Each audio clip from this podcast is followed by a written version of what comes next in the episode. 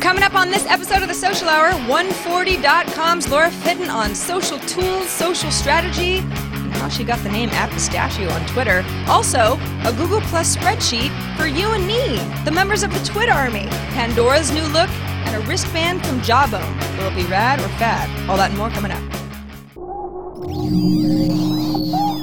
Netcasts you love. From people you trust. This is Twit. Bandwidth for the Social Hour is brought to you by Cachefly at C A C H E F L Y dot com. This is The Social Hour, episode 17, with Amber MacArthur and Sarah Lane, recorded Monday, July 18th, 2011. This episode of The Social Hour is brought to you by Audible.com. To download a free audiobook of your choice, go to audiblepodcast.com slash social hour. And by Netflix. Watch thousands of TV episodes and movies on your PC, Mac, iPad, iPhone, or TV instantly. All streamed directly to you, saving you time, money, and hassle. For a free 30-day trial, go to netflix.com slash twit. Welcome to another episode of The Social Hour. It's episode 17 from Petaluma, California. I'm Sarah Lane. And I'm Amber MacArthur. I'm still on Prince Edward Island on the east coast of Canada, enjoying uh, summertime away from the big city. So, Amber, you were, I think you were somewhat unsure if you were still going to be there this time last week. You were like, yeah, maybe I'll check in from Prince Edward Island one more time. So, I guess you decided to extend the vacation. Well, I'm actually going to Las Vegas tomorrow, of all places, to a speaking event. So then I'm going to come back here for a couple days and then go back to Toronto. So, um, yes, uh, I am here until uh, tomorrow when I, I, I hear it's like 40 degrees Celsius in Las Vegas. So that's a little intense for me, Sarah. I don't know if you like that kind of heat. No, Amber, no, I don't. Uh, I actually have a, a couple friends who are doing a joint bachelor bachelorette party. They're getting married at the end of September, and it's going to be a very fun event. They're doing it in Las Vegas too, and it, the whole weekend that we're there, it's in like a couple weeks from now. It's supposed to be like 110. I mean, I'm like, why? Why are we doing this? You know, don't they want to get to their wedding alive? Wow. Too warm, Sarah. Oh, yes, and 40 degrees Celsius, obviously. Uh, I'm speaking uh, Canadian. I uh, yeah, I'm I'm I'm, I'm, I'm familiar enough with your Canada ways to know Exactly. that 40 degrees means something really really hot in Fahrenheit. Like really darn hot. so Amber, we have an amazing guest today. Yeah, so excited to have uh, Laura Fitton on the show, and uh, she was recommended by one of our listeners. So exciting to have someone who is a regular actually uh, um, provoke us to have such a wonderful guest on the show. And she is a Twitter expert, social media expert. She runs her own business. She has done a lot. I was just reading her bio. Uh, she has a bunch of different projects on the go. So a perfect fit for all of the social news that we talk about on the show. Welcome, Laura, and and many of you may know you better as your Twitter alias Pistachio. I get called that face to face at conferences all the time. I have no problem with it for the record. What what is just for anybody who's not familiar with you? Where does pistachio come from? Are you just a fan of the nut? Almost nobody knows this story. Uh, God, a gazillion years ago, when I had my first home office, I grabbed a can of paint out of my boyfriend's basement and just painted the attic. And it was this hideous Friendly's ice cream pistachio green. and when I needed a company name, I totally punted and went, um, Pistachio Studios. And so it's stuck ever since. It's been a company name of mine for like 14 years before Twitter came along. That's so funny. I love that. Obviously, this Twitter is has crazy SEO juice. So if you Google the word pistachio, you get like the definition in Wikipedia, and then pretty high up, you get my Twitter account. Nice. Um, you've obviously evolved a little bit uh, from that as a business name. So now you're one of the founders of a company called uh, Oneforty. I actually don't know if you have other people involved um, as far as founding the company, but you focus specifically uh, on Twitter. So uh, that's interesting. How did uh, you decide to um, use that as kind of your focus of the business? Sure, sure. Well, I really didn't want to start a startup. I'd never built software. I'd never been around software getting built. I had never managed people. I'd never even had a boss. I was a marketing consultant. Uh, but I was going nuts trying to keep track of all the different Twitter apps, and I decided there needed to be a Twitter app store, and couldn't convince anybody else to do it. So it was like uh, it was like Elle Woods and Legally Blonde. I think she just woke up one day and decided to do a startup. I was the sole founder. I am still CEO. We are a team of six people now. Uh, first employee joined, oh God, I don't know, like eight, nine months into the process. And uh, we had a bit of a, you know, pivot. I'm sure that word comes up here a lot when you guys talk about startups. Um, we thought we were going to be a consumer app store. We thought consumer apps for Twitter would be the big thing. And you know who showed up was business users. So we've really adapted and modified what we offer to suit them. So we still have the directory of 4,000 apps. You can add any social media app you want, and people can rate and review it. But on top of that, and so that's what you're showing there, all the business apps, on top of that, we let our users put together kits, toolkits, where they go, you know, if you're using this, you probably also want to use these three other tools to get a more comprehensive social media presence for your company. Uh, and we just launched our first SaaS product. Think about it as like a it's like a base camp for social media. It lets your whole social media team stay really coordinated, which is so crucial because you often have one person who really knows what they're doing, like the architect, right? And then you have a ton of builders and a ton of people with hammers and a ton of people who know what a nail looks like but haven't really done a lot of it and don't feel comfortable. So this helps them all collaborate and, and do a great job. Laura, I remember coming across Oneforty when I started getting really into Twitter, and yeah, just like you said, it was one of these ooh the, uh, consumer um, resources for me where I say, oh, this is a great third-party application. Ooh, that's neat. That makes Twitter more interesting in this way. How do the tools change, or do the trends change once you focus more on business rather than fun? Sure, sure. Well, so we still have all the fun listings there, and we still hear about new apps all the time that are fun. Um, but the focus really was on, you know, the most frequent visitors to the site were those business users. So we do a ton of content on the blog. Our director of marketing, Janet Aronica, is just incredible. She's got a freelance team, and then she writes a lot of the posts herself, demystifying and debunking all the stuff you need to know about social media tools, which ones really work well for which use cases. Um, so that was a huge shift of it and of course rolling out an actual subscription product that you know we call social base that was a big step because when you're a consumer site you're just all about the ratings and the reviews and the user generated content and we'll figure out how to make money someday.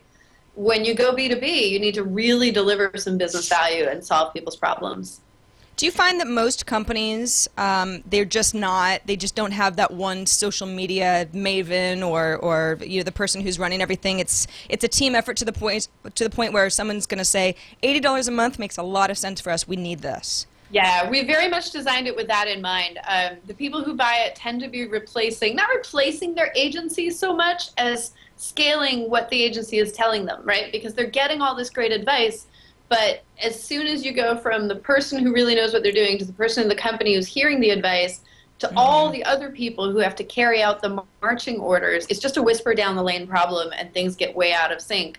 Add to that, most companies are using 8 to 12 different tools to manage their presence because each tool does different things and kind of all fit together. Right. Just gets chaotic and you're wasting a lot of time. And so that becomes a very, very cheap expenditure by contrast. I'm curious what advice uh, you would give people out there because I get this question all the time in terms of how often you should post on Twitter to get the best results and the most significant increase in the number of followers and quality of followers. Yeah, yeah.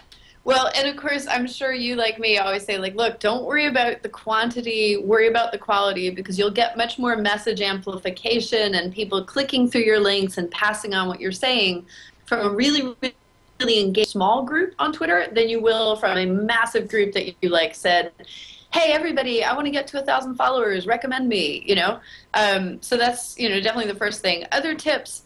Um, I don't think there's a set number of tweets per day. I think that really depends on the individual. I think a lot of it is getting in touch with why you're there, what you want to do with it, and who you are so that you can connect with the right people who want to follow you. Like some clusters on Twitter love to tweet all day long, and that's what they do.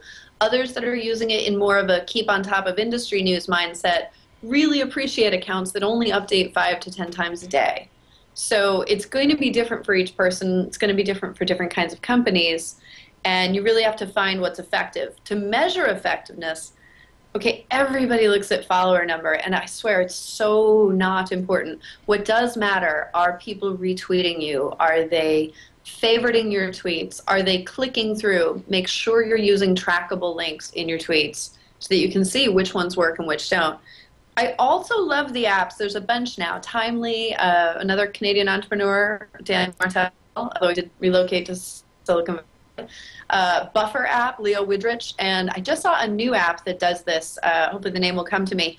They, they sit as bookmarklets in your browser, and as you're reading and you find great stuff that would be valuable and interesting to your readers, you can bookmark them, set up the tweet right then, and these systems feed them into the stream when they see a lot of uh, traction and engagement on your account, and they think your audience is most likely to be there. Neat. Use a I love, caution, I love that. Does that does that doesn't come across as cheating at all? I mean, I know that some people think, well, yeah, you have to be as as transparent Right. and human as possible. When you start automating things, do you get into gray areas?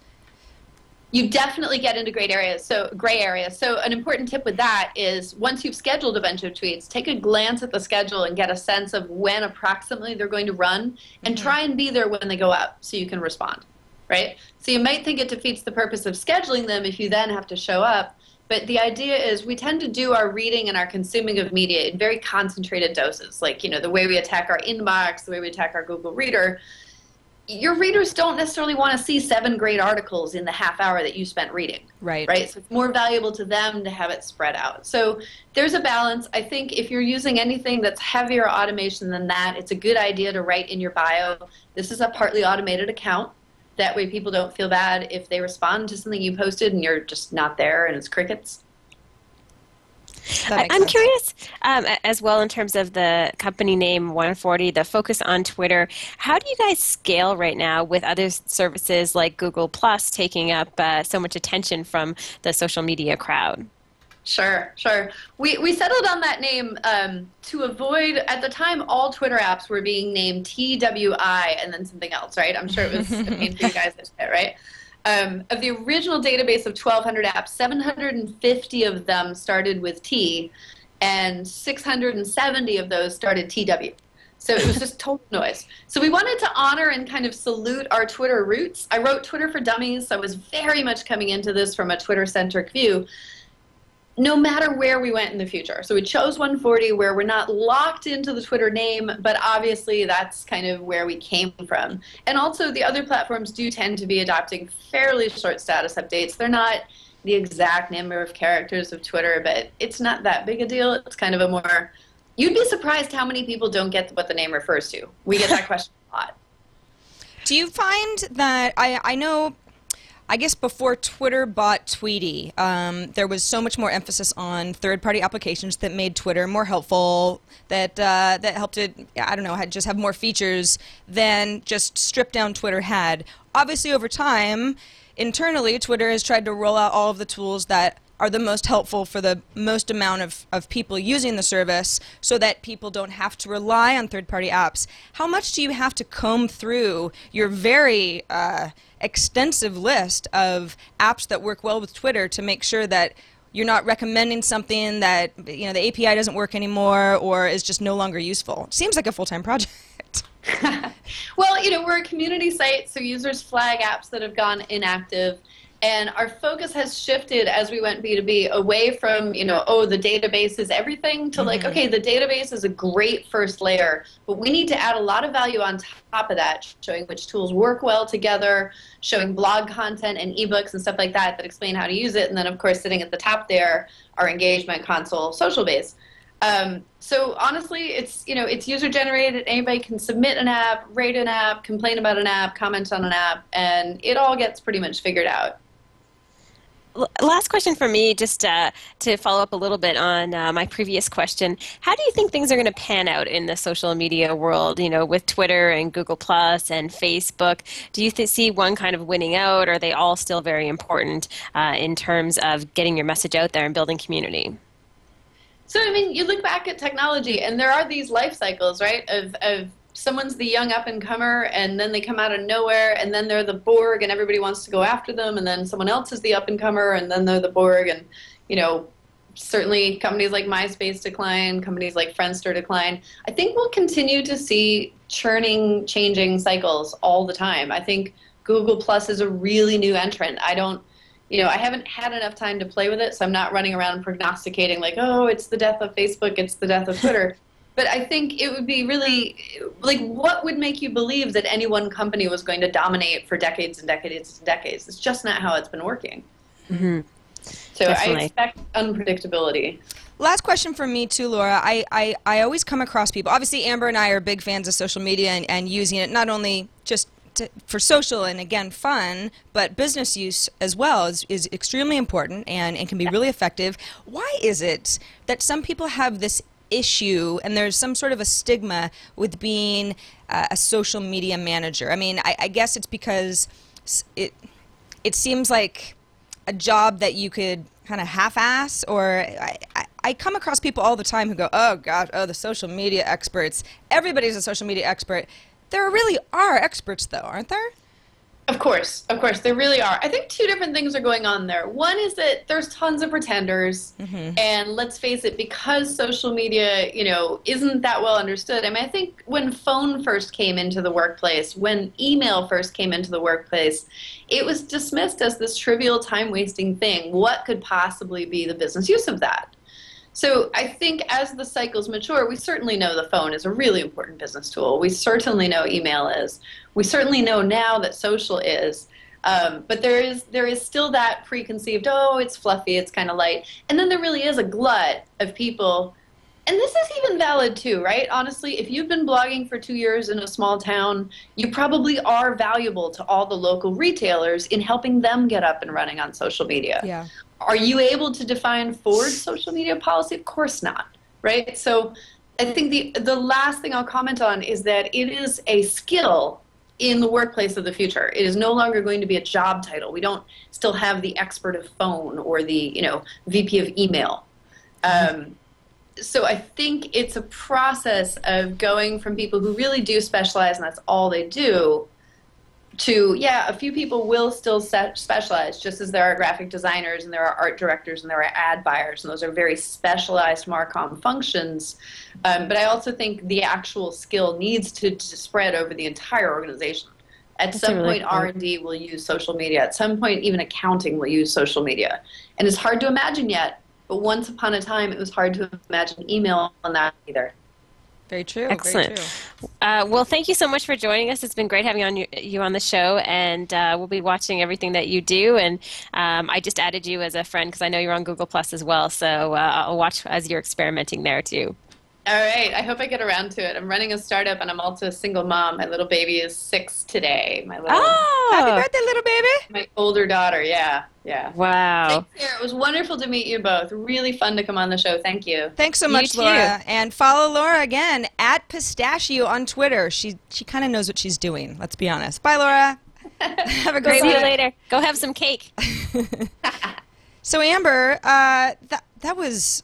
If people really aren't, if you've just spent a little bit of time at Oneforty, it's amazing how much they actually have to to recommend to you, and it really runs the gamut. I mean, business tools, uh, again, personal stuff. I know Laura says that they they focused a lot more on on the business side of things more recently, but you know they've got Klout for example. You know that's that's front and center. That's something that we've talked about in the past. You know that's sort of new and exciting. In fact uh, people are getting uh, spotify accounts through Klout accounts. I know. so it's I worth read that. looking at that sort of thing. But yeah i, I um i really this has been a resource um, for me for for years. Um, i wasn't actually really aware that there was a pivot that had happened but i appreciate um, that they had a good reason for it you know Yeah, and I really loved her last point that she made about uh, social media becoming a skill. Uh, so, not necessarily a uh, position title, but something that where people say, well, you know, I'm skilled in social media, just like we used to say, you're, you know, someone was skilled in word processing, right? So, I think that was a really interesting uh, thing that she said at the end. So, great to have her on. And I can't remember the name of the uh, uh, one of our listeners who recommended her, but thank you. Absolutely. All right, so let's remind people now where they should go when they want to know more about what we talked about in the show. Well, How do you yes, uh, previous episodes. Of course, uh, they can find us online at twit.tv slash TSH and uh, get our show notes uh, and uh, subscribe to the podcast and get all the information. So that's a great re- resource to go to as well. And of course, we're live, Sarah, every week, 2 p.m. That's right. Eastern. 11 a.m. Pacific, uh, and you can watch us live. Uh, or if you're not able to watch us live, of course, subscribe to the podcast, and you can email us at the social hour at twit.tv. So lots of ways to get in touch with us and find us. Sometimes we change around the hours a little bit, Sarah. We try not to, but uh, uh, we'll let you know on our Twitter accounts or Google Plus or somewhere if there's a change in the live stream. Absolutely. And it's worth reminding people, we have been reminding you thus far that this is technically our last episode Oh, yes, in the studio as we know it here, which is the one that I fumble through every Monday morning. And Amber is too nice to say, "Sarah, get your act together," uh, because it's um, it's it's been a it's been a good it's been a good run in the studio thus far. But we are the, the entire Twit team is moving. I, I, I point this way because physically that's actually where our studio is, uh, just down the road a little bit. Um, and I'm not going to be running the board anymore if all goes well in one week. And in fact, Chad, who's who's who's standing off uh, in the wings here, is is going to take over. So he and I just have to like get on the same page and kind of have that like unspoken wink wink type thing when it's when- Love it. yeah so he can follow along with us but it'll actually take a lot of the pressure off both of us when we're live we can just sit there and talk it's going to be awesome so Are you still going to put me on the couch, Sarah? uh, I sure hope so. Yeah, I haven't actually been over there since Leo and I had the weird idea to make you like this sort of avatar bot uh, sitting in a in a Skype window, long ways, portrait mode, sitting on sitting on a chair next to me.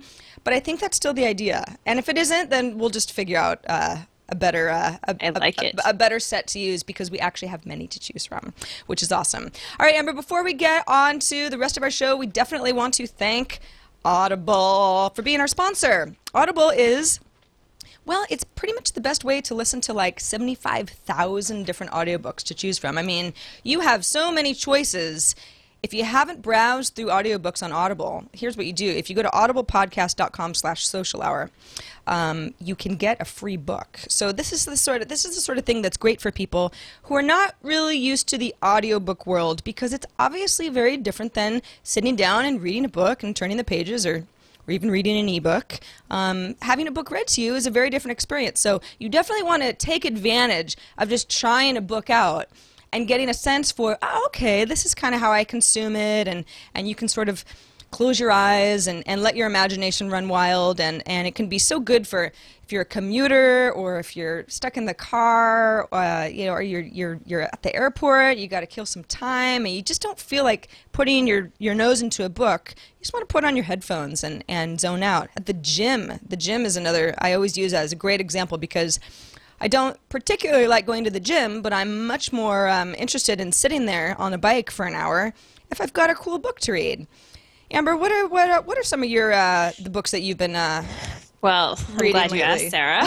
Um, I always I like to you. look around at books while uh, you're introducing the ad because there's always so many great new books on Audible. Um, although this book is not a new book on Audible, I thought it would be particularly relevant because we've talked so much recently about Google Plus and Google in terms of what they're doing with all their new products and services.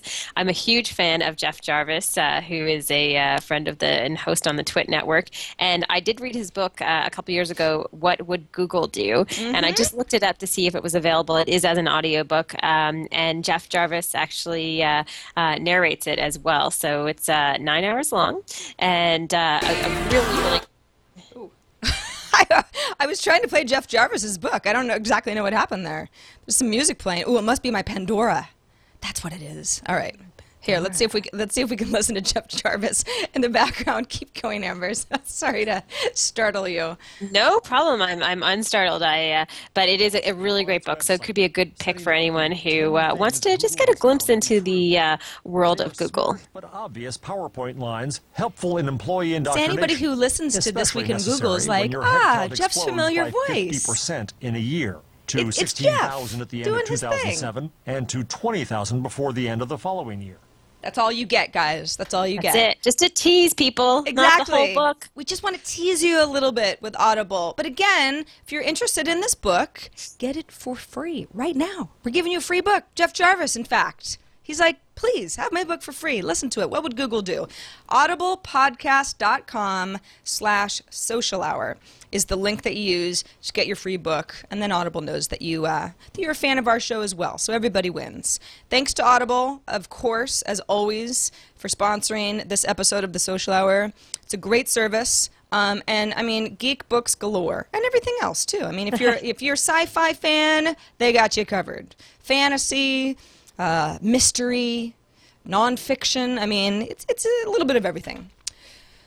All right, Amber. Moving on to something called grocery chain that you added into our lineup. I don't know anything about this story. So Okay, is so, going uh, on? Hey, okay, so this is a story about a grocery uh, chain called Publix, which is uh, very popular, particularly in Florida. You know, I spend a decent amount of time there. We just bought a place there earlier this year. Yeah. And, and uh, um, I was reading about their Facebook strategy. And in fact, even though uh, this is uh, in our news uh, section, it's actually a bit of a tip for people out there who are managing uh, Facebook accounts. It looks like since Publix uh, decided to sign up for Facebook with all of the different stores that they have in Florida, that they are getting approximately 100 new friends a minute. What? Uh, fairly, yeah, fairly substan- substantial. But the best thing I, I read in this article from Read Write Web is just one of the reasons that they're doing so well. They have the basic things that you'd expect from a grocery store, like coupons and deals and their own recipe section and all that kind of stuff. Uh, but they also have some really great tips as far as uh, commenting guidelines for the audience and the community that they're building there.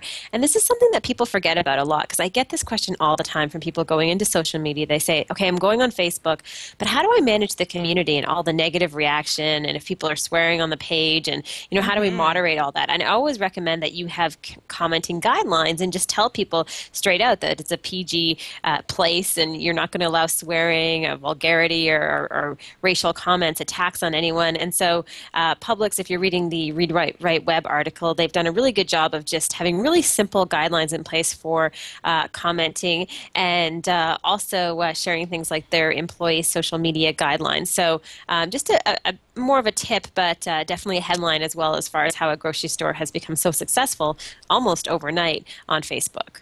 Wow, that's really, eh, you don't think about grocery stores getting social media right. Um, but then again, you can always uh, think of if you've got a favorite grocery store that you go to once a week or however, however often you go, you're loyal and Yes. you want the, the company to treat you well because you're um, obviously contributing to you know their their overall um, goal, which is to get your money, and it makes a lot of sense. I mean, in, in this Read Write Web article, I love this tough questions area where someone uh, said, "Listen, where's your seafood come from?" That's a question a lot of people have now, as people know a little bit more about farmed versus wild salmon and and things like that, and to have somebody from uh, the company write back a thoughtful answer and be honest about it and, and be transparent about that, even if it's not really an answer that you want to hear, as long as you feel like you're actually getting the straight story, I think that's extremely helpful for any company that wants, particularly wants repeat business.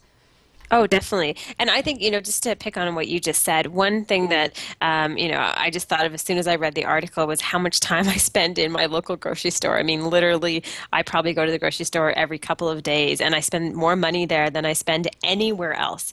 Um, there's no comparison. I spend, must spend, you know, a couple hundred dollars every week just buying groceries.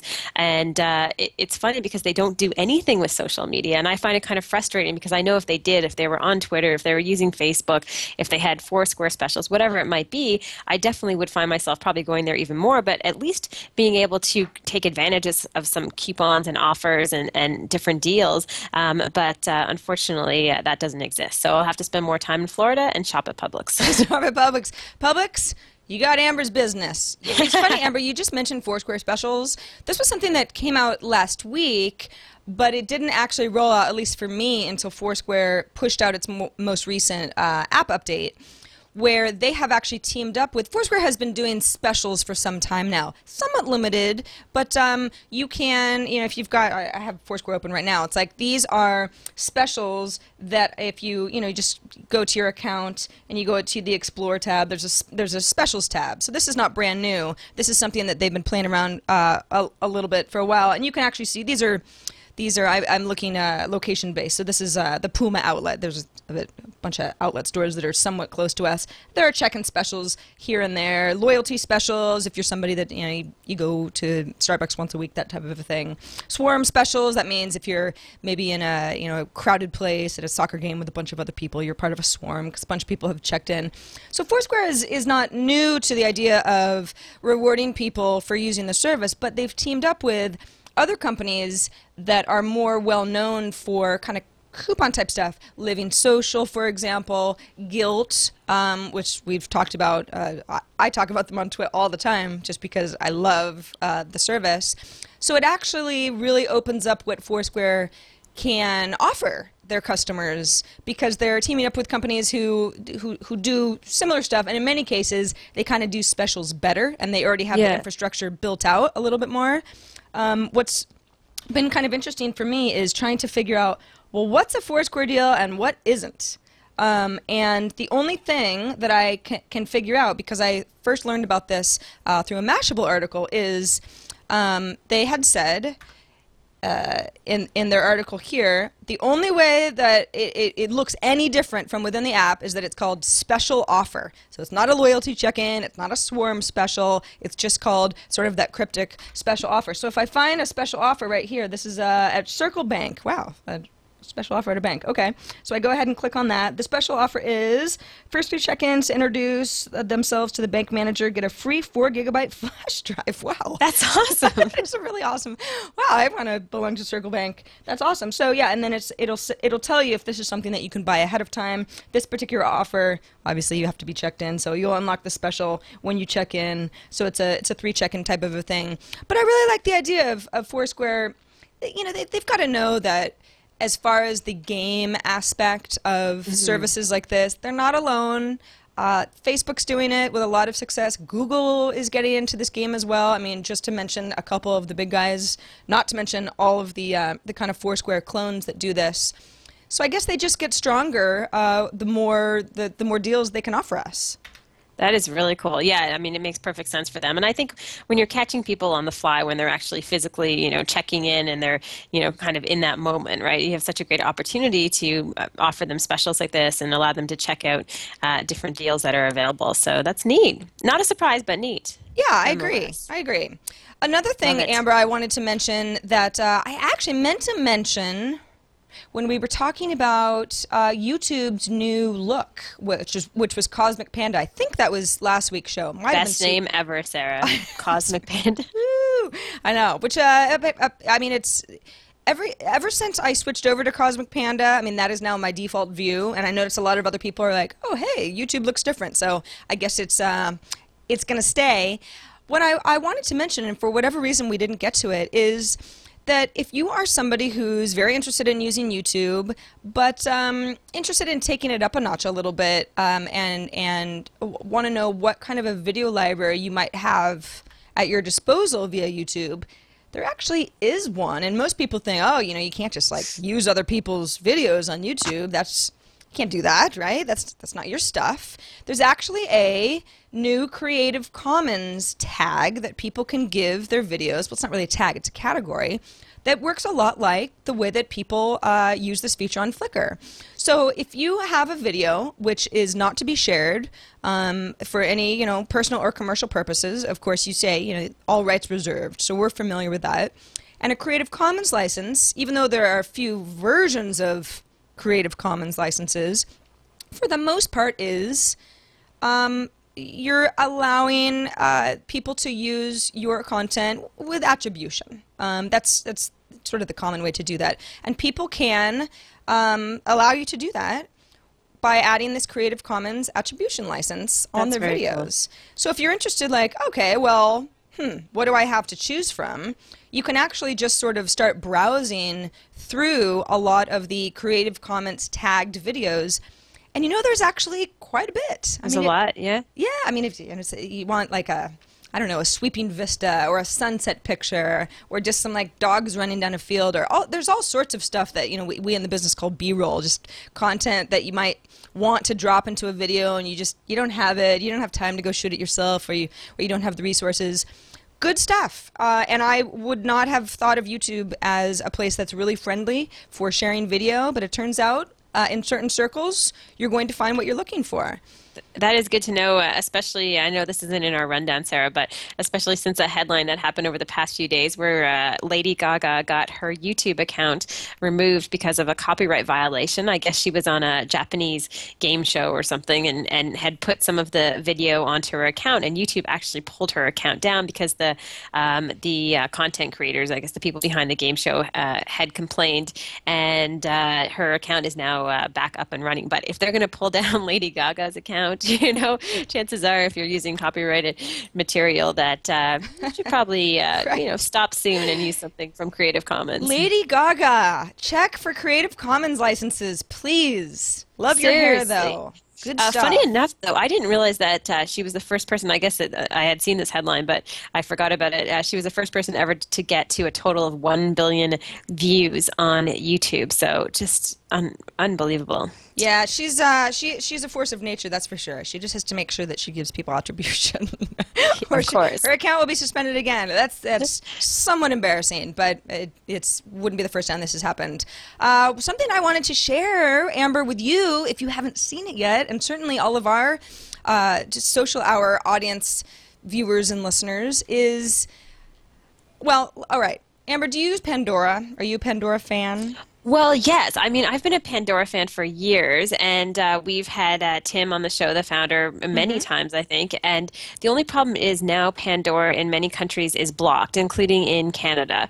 Um, so if you go to pandora.com in Canada right now, you'll see a letter that's been there forever from Tim Westergren that explains that uh, um, unfortunately they're not, not allowed to uh, broadcast Pandora in Canada, and uh, they're trying to work something out, which probably isn't going to happen. Nonetheless, I'm a huge fan, and I know in the U.S. Uh, it's enormously popular and a wonderful service. Uh, yeah, I'm a I'm a big Pandora fan also, and yes, and apologies to anybody who's listening internationally and going, well, we'd love to love Pandora, but we can't get it yet. Um, hopefully, you will get it sooner or later and you'll know why I like it so much. Pandora's gotten a lot of attention. Obviously, they IPO'd recently, so that was a big deal for them. But then they also have had a, a, good amount of competition, most recently with Spotify, yes, which just recently course. launched in the US, which is a huge deal. But what they've also done is uh, updated their web experience quite a bit. Um, I actually just I have my George Michael radio station paused right now. That was what I had er, um, accidentally played for you guys for like two seconds uh, a little bit earlier in the show. It's a really good radio station, by the way. Highly recommend it. but uh, if you look at, if you're familiar with Pandora at all, you'll see, well, this doesn't look at all like the Pandora that I use on the web. Now, originally I thought, does it really matter how much they redo a website that's all about listening to the radio? Because usually I just have a tab open um, I actually use Pandora more uh, via an app than the web, but if I am using on the web, I'm not really looking at a page much longer than maybe reading, you know, about the artist. I don't need to read about Madonna. I know enough about her, for example. But if it was a more obscure song on my dubstep radio station, for example. But what they've also done They've also got something now called uh, Pandora. Ooh, no, that Pandora. That's not uh, actually. Is it? No, Pandora One. Where is the area? Ooh, ooh, I know where it is. It's, I'm still trying to figure out how this all works. Uh, they have an area where you can start following people, and it's not exactly like Twitter, but you can find friends who are also using Pandora via Facebook is the way that I started to, to link up with a few people because um, so far you can share radio stations on Pandora and you can share particular links so, mm-hmm. Amber, you could listen to my George Michael station and my thumbs up and thumbs down, where I kind of make the station smarter based on what I like, would also apply to you. But we wouldn't really be connected via Pandora as friends where I could see what you'd been listening to in the past, a little bit okay. more of like a Last FM type of a thing. Sure. So it's uh, it's cool. I mean, it's it seems like something that it was uh, long overdue, really, in order to keep up. I mean, you, you kind of got to do social for music, especially since Spotify is getting so much attention uh, recently by how easy it is for people to share playlists with each other and like each other's music, and and um, that's uh, that's something that um, is is helpful. I think when you're trying to use a music service uh, to its full potential it it's it's better as a community service because you end up uh, discovering so much more music when other people are involved. Yeah, and I mean, one thing I can say for sure, and I'm sure you would agree, is that uh, Tim and the Pandora team are constantly reinventing themselves. So even if there's competition out there with, from services like Spotify, um, I, I love how he just keeps pushing forward, even though, you know, during difficult times, and he said so many issues of broadcasting in other countries and in, in the U.S. as well. So uh, it's great to see uh, this uh, new layout. So I'm, I'm looking at it right now. You can just check it out, even if you don't get Pandora at pandora.com slash new Pandora. It looks really, really slick. Yeah, it's good stuff. It is. Uh, I, am really enjoying just not only just a new look, um, and again, this will be rolled out to to to the public uh, soon, pretty soon. Um, I uh, was lucky enough to be able to to get a, a working model um, a little bit before, um, I guess, the masses. So that's kind of fun. Yeah, they've got Love different it. skins, and yeah, it just gives it gives Pandora a little something extra that I think it was lacking for a while. Yes, it looks better, but that's not really the point. I think the social uh, the social aspect of it is really um, it's going to make it stand out and kind of just get up to uh, 2011 with everybody else. Watch out, Spotify. Uh, Sarah, you have a really interesting uh, uh, social tip, uh, a, a link that I've been playing with a little bit, uh, where you can create uh, a temporary email address. And I love this idea. I just created one for myself. Did you? This is called Temp Alias, and I found it by accident using StumbleUpon. Uh, anybody who's familiar with StumbleUpon knows that this is really where StumbleUpon shines. When I just sort of go like, I'm just gonna troll some tech stuff. Um, I'm gonna. Um, they actually have a new iPad app, so I've been using StumbleUpon a lot more than I even do normally, which is quite a bit. And I sometimes I just want to look at websites that are tech related to see if they'll serve up some stuff that ends up being good for one of the shows. Temp Alias was one of those sites that Stumble Upon offered to me.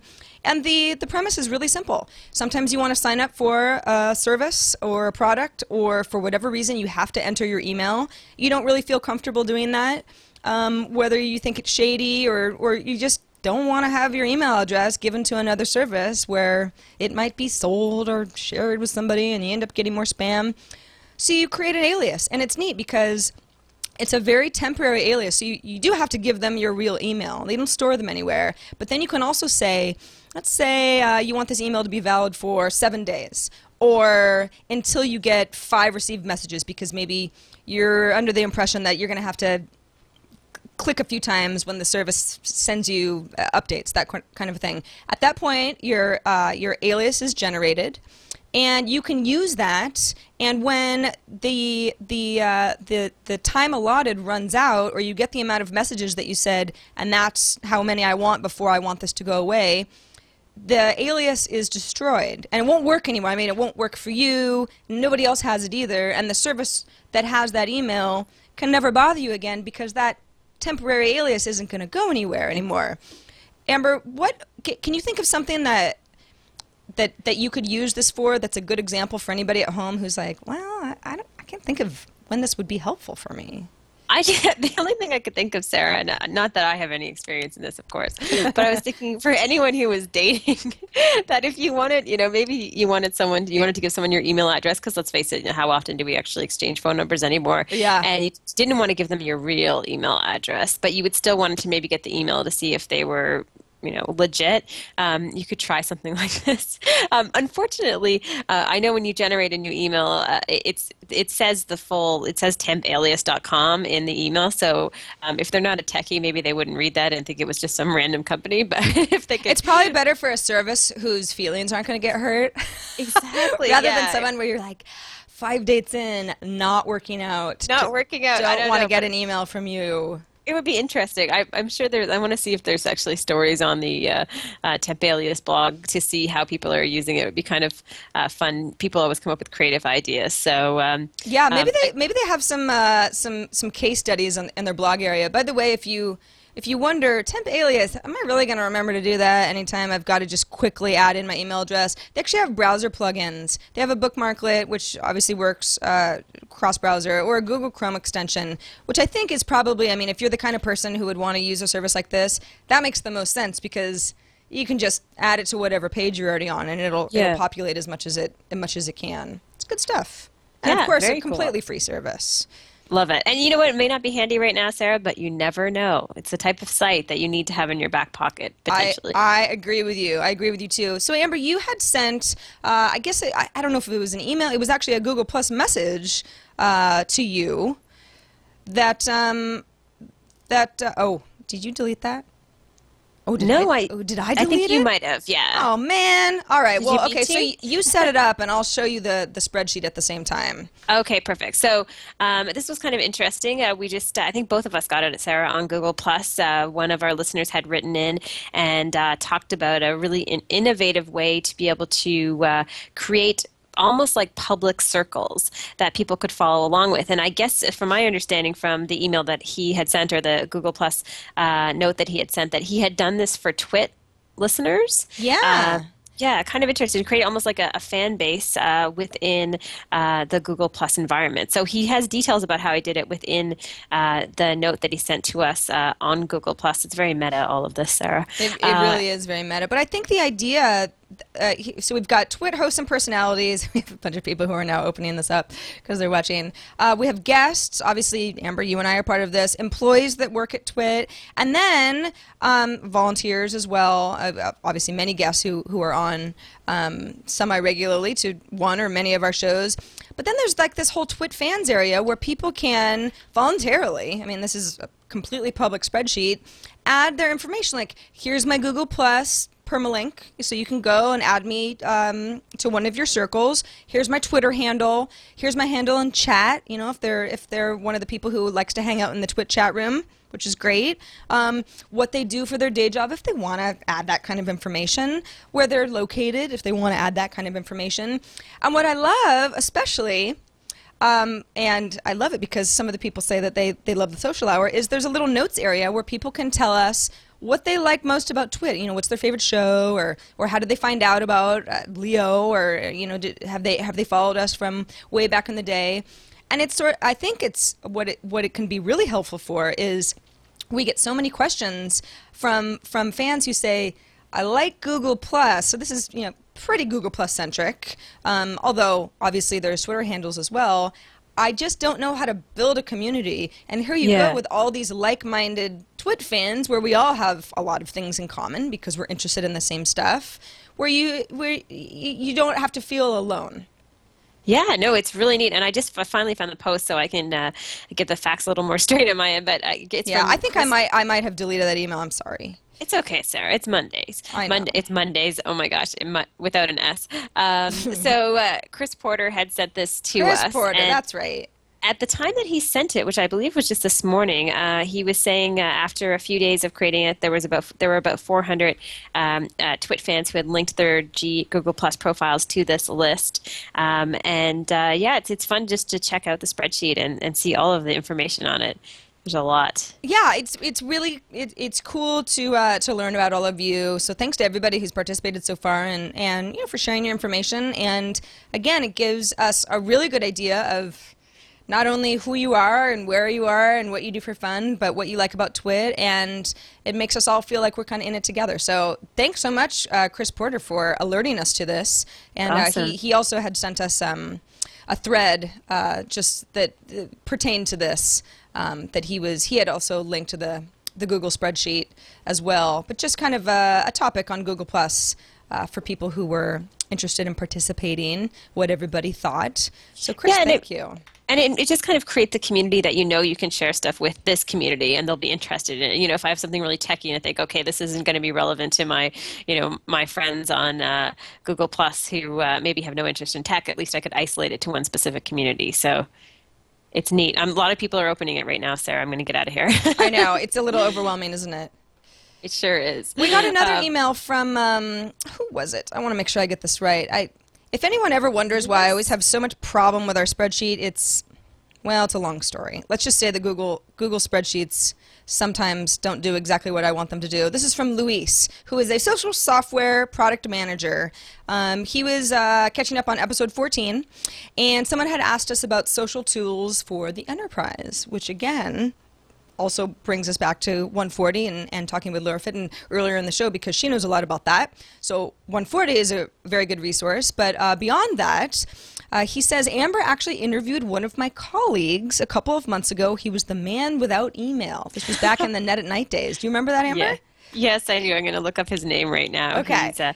Yeah, I'll, I'll find it while you continue the email. Okay, here at IBM, that's where Luis works. We use IBM Connections as our microblogging and wiki and social platforms. There are other vendors though. Jive Software is one. Uh, Cisco has uh, the Quad offering. NewsGator, which was built on SharePoint. A lot of companies use that. Social Text, just to name a few.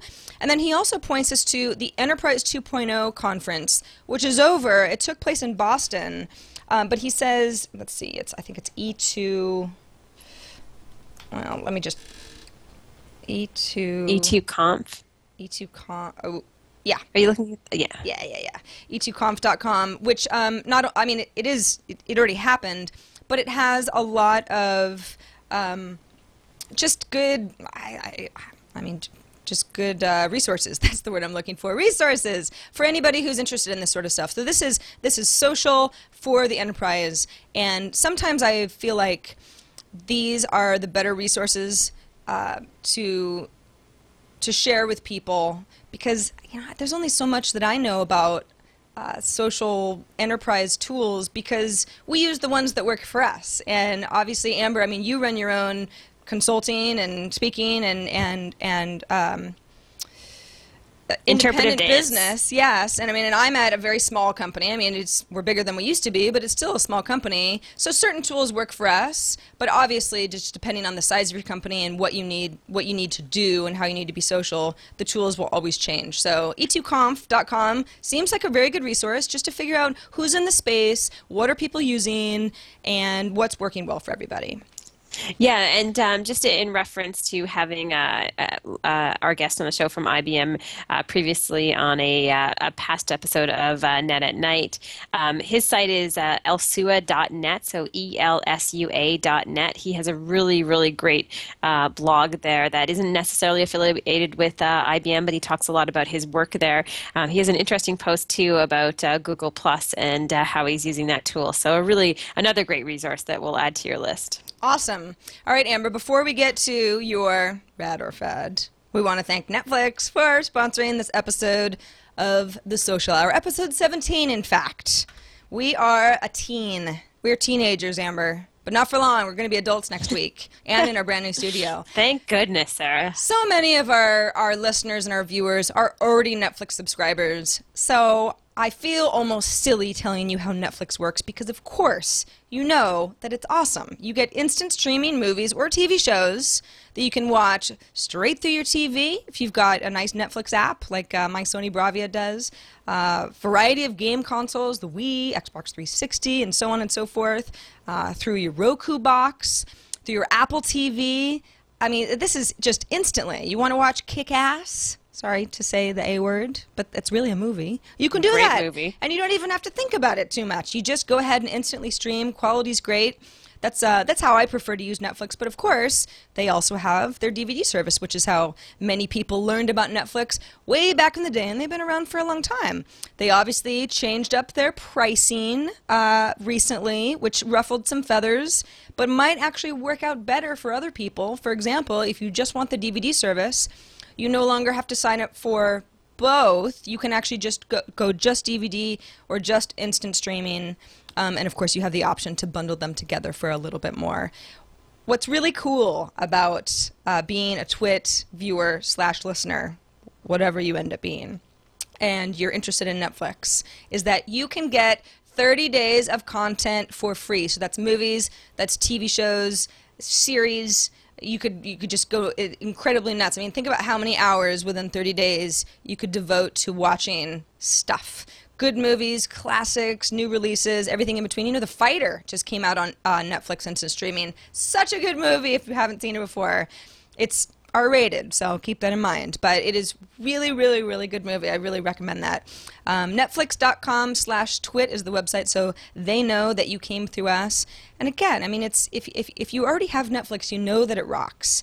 And if you if you know somebody who you know maybe they don't have a great broadband connection, um, or they would just it's someone who's who's a little bit older who's like I don't know about that instant streaming, but I love the idea of giving DVDs in the mail. Uh, let them know about it. Let them know about Netflix and send them to netflix.com slash twit. so we get a little credit for helping spread the word, and we thank them so much for supporting us as always. It's nice to be supported. And now it is time for Amber's Rad or Fad. Rad or fad. This is there's a lot of pressure on this segment, Sarah. know. you know, to find something that is either good or really, really bad. Um, so uh, this particular uh, item is actually a product.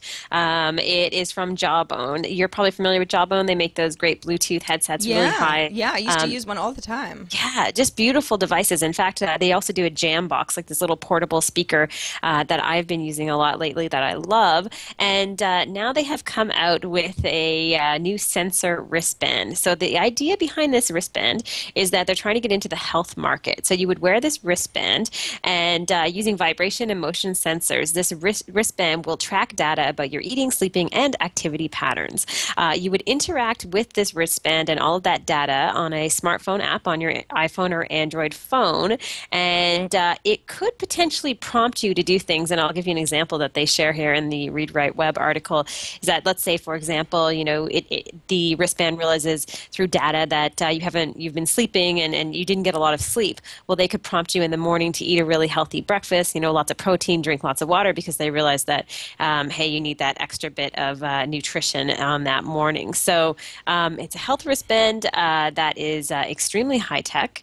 Uh, I'm not sure if people are going to wear this. I, I, I haven't quite figured out where I stand in this one, Sarah. How, how are you thinking right now? So I like the I like the idea of this and I know in in the article I noticed that they they make the comparison to the Fitbit, which is what yeah. that was my original thought was, ooh, is this like Fitbit or is it something different? I mean, it sounds similar. So I mean, this is the Jawbone Up would be a wristband that you would wear, and you think, well, is that going to bother me?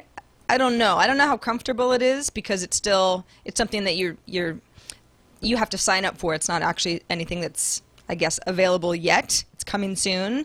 But the Fitbit is like a clip-on device, and I have I have friends who who use it religiously because they're trying to be as active as possible, or they'll say, oh, you know, I want to make sure I take 8,000 steps this week, or you know, they have kind of funny goals for themselves. But I also hear a lot about how it's not really very reliable, or it breaks, or there's mm-hmm. data missing from a whole day of exercise. So if if Jawbone can do the Fitbit model better, um, and it looks like it might even be a little bit cuter because it's like a little uh, bendy type thing rather than like a silly little clip on. I could be into this. It would just have yeah. to work. It would have to work well. I think you're right, but the only thing, and they touch on this in the article, and the only thing that uh, I think pushes it a little bit further into kind of the rad category is that uh, Jawbone really has some stellar products, you know, right. and uh, um, everything I've ever used of theirs, uh, I don't work for them uh, at all, but everything I've ever used of theirs does work really well, and it looks really good. I mean, it tends to be a little bit expensive. You sort of pay for uh, better functionality. So, um, hey, it could work. It reminds me a lot. I was watching, um, it was one of the head execs from from uh, Nike. He was doing an interview, I believe it was with Oprah, and he was talking about his work with uh, Lance Armstrong mm-hmm. and the uh, Livestrong brace, wristbands. You know those yellow uh, uh, wristbands that. Yes. Uh, you know, people, millions and millions of people bought. Uh, but he was explaining that uh, when they first came up with this idea, he was like, "Ah, that's never going to work. People aren't going to wear these ugly plastic wristbands, right?" You see and, them all the time, years later. Yeah, you, you see them all the time. So uh, uh, who knows? Uh, maybe they've broken uh, the way they've made it easier for people to wear something like this. And you're right, the product does look kind of slick. So maybe it's. It's, maybe it's almost rad. So you've got, yeah, you've got, you've got a you've got your little bracelet. Uh, assuming that you're the kind of person who I don't know doesn't have like a watch on both wrists already, so you you've got room to add a bracelet, and it looks like it'll it'll accommodate fat wrists because uh, you've got a little bit of room to expand. And then what are you trying to say, Sarah? I, I didn't say you, Amber. I just said sometimes people, you know, if I eat a little too much salt, my wrist starts to feel like maximum capacity. Just saying. They've got like an app. What I love is the eating habits part of it because sleep patterns. Some of us are, you know, the the Fitbit folks are, you know, familiar with. Um, that uh, um, devices and services that are supposed to help you learn when you're in REM sleep and are you getting good sleep and are you moving around too much? Are you too hot? What's the temperature like? But eating habits, um, that's where I, I find that I need the most help. Um, And if somehow Up can, I guess you have to, there's a certain amount of honesty when you decide to use products like this where you, you just, you, you have to be honest about what you're consuming because how would it know otherwise? Um, that it can start offering really good health advice based on what you're putting into your body and how much sleep you're getting and how much you're walking around. I kind of like it. Yeah, it's neat. You know who would be great for this? Leo. Yes. Leo would wear. He would wear this. He would. He's Leo is uh he loves this kind of stuff. He Uh, does. Have I'm you gonna seen try his to blood get pressure Leo monitor? Yeah, I've seen. He always has, you know, everything from the uh, Withings Wi-Fi scale that broadcasts his weight to. Um, I, I think he'd be into this. I'm going to try to. Maybe I can get him sent one or something. Maybe Leo can be our up guinea pig, I love where it. we just see if it works for somebody uh, first, and then we can decide if we think it's rad. I have to say, okay, if we if we if we're forced to choose rad or fad, just based on what we know now, and again, I'm just gonna enter my email address right now because I want to. I want to. I want to try this out. I want to sign up as soon as possible. If I have to say rad or fad now, based on the concept, I'm gonna say rad. Okay. I think it sounds. Good. I think I'm with you on this, Sarah, and I think, uh, yeah, it's uh, it's worth testing out even. Cool. All right, Give it a that's up from Jawbone. Uh, obviously, go to jawbone.com and put in your email address if you're interested in signing up, like I just did. And uh, with that, Amber, I think we've come to the end of our delightful program.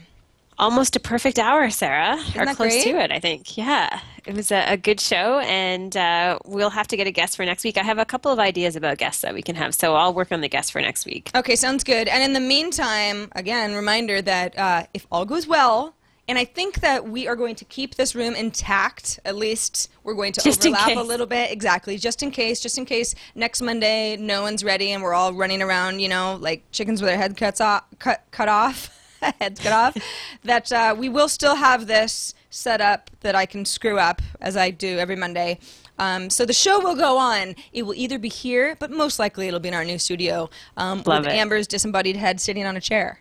And that might be really a lot of fun. Um, so definitely support us and tune in and, and see what we end up coming up with uh, next Monday. And Amber, you and I, of course, can talk about guest ideas in the meantime. And enjoy. Vegas. Stay cool. I will. I'll stay cool, and uh, I will uh, see everybody next week. All right. Reminder that we are live Monday, 2 p.m. Eastern, 11 a.m. Pacific. Our website is twit.tv slash TSH. You can find our show on iTunes. I'm Sarah Lane. And I'm Amber MacArthur, and I'll see you online. See you guys. Bye bye.